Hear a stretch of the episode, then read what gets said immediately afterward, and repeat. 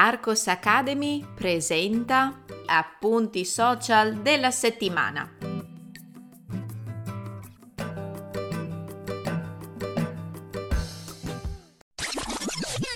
Ehi, puoi trovare il testo di questo episodio cliccando nel link in descrizione. Entrando nella sezione gratuita degli appunti social della settimana, troverai altri episodi da ascoltare e da leggere. Buona continuazione! Mamma mia, che settimana! Se avete seguito le stories sull'account Instagram di Arcos Academy, saprete già che questa settimana non è stata per niente facile per me.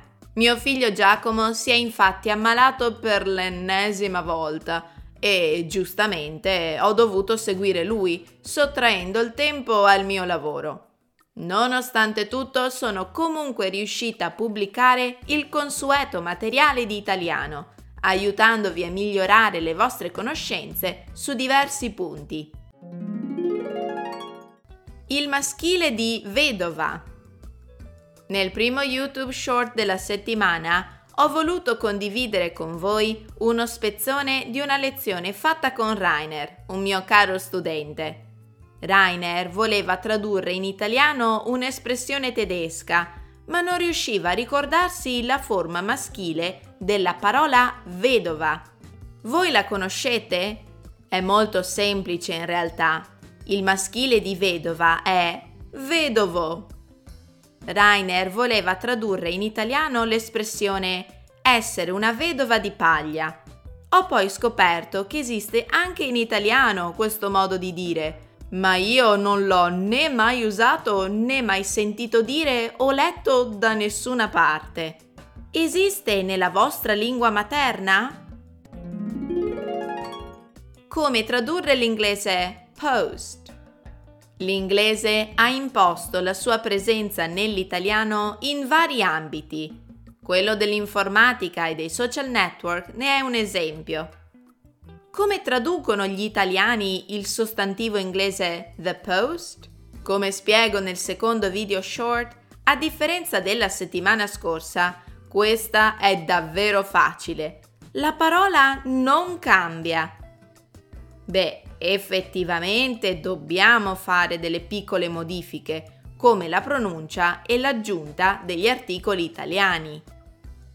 Il post, i post. Semplice, vero? Il verbo inglese to post, invece, subisce un cambiamento più italiano, diciamo. Il verbo inglese diventa infatti parte della prima coniugazione verbale italiana, trasformandosi in postare. Ingarbugliare. Questo verbo, che ho usato tempo fa nelle stories di Instagram, può avere diversi utilizzi in base al contesto in cui si trova. Ingarbugliare può significare mescolare diverse cose, mettere in disordine o addirittura confondere.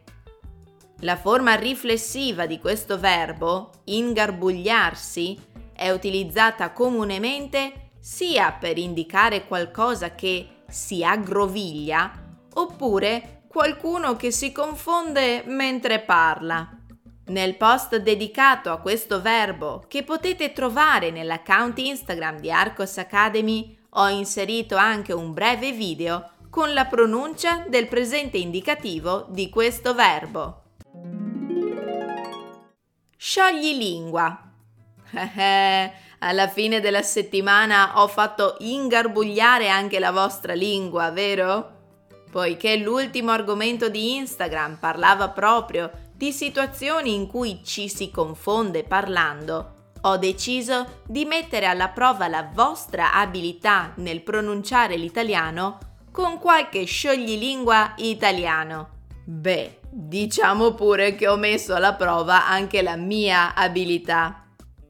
Questa volta non riassumo qui negli appunti social della settimana i due scioglilingua che ho citato, ma vi invito a guardare il reel di Instagram e vi sfido a ripetere tutto d'un fiato questi giochi di parole.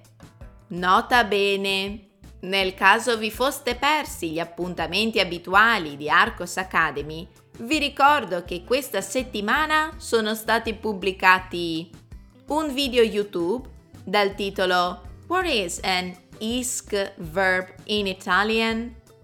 Un nuovo podcast dal titolo Siamo una squadra fortissimi.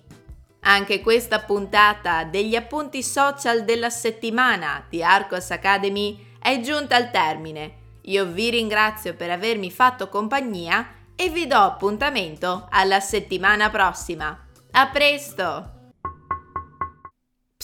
Ehi, ricordati di cliccare sul link in descrizione. Ti aspetto nella sezione degli appunti social della settimana.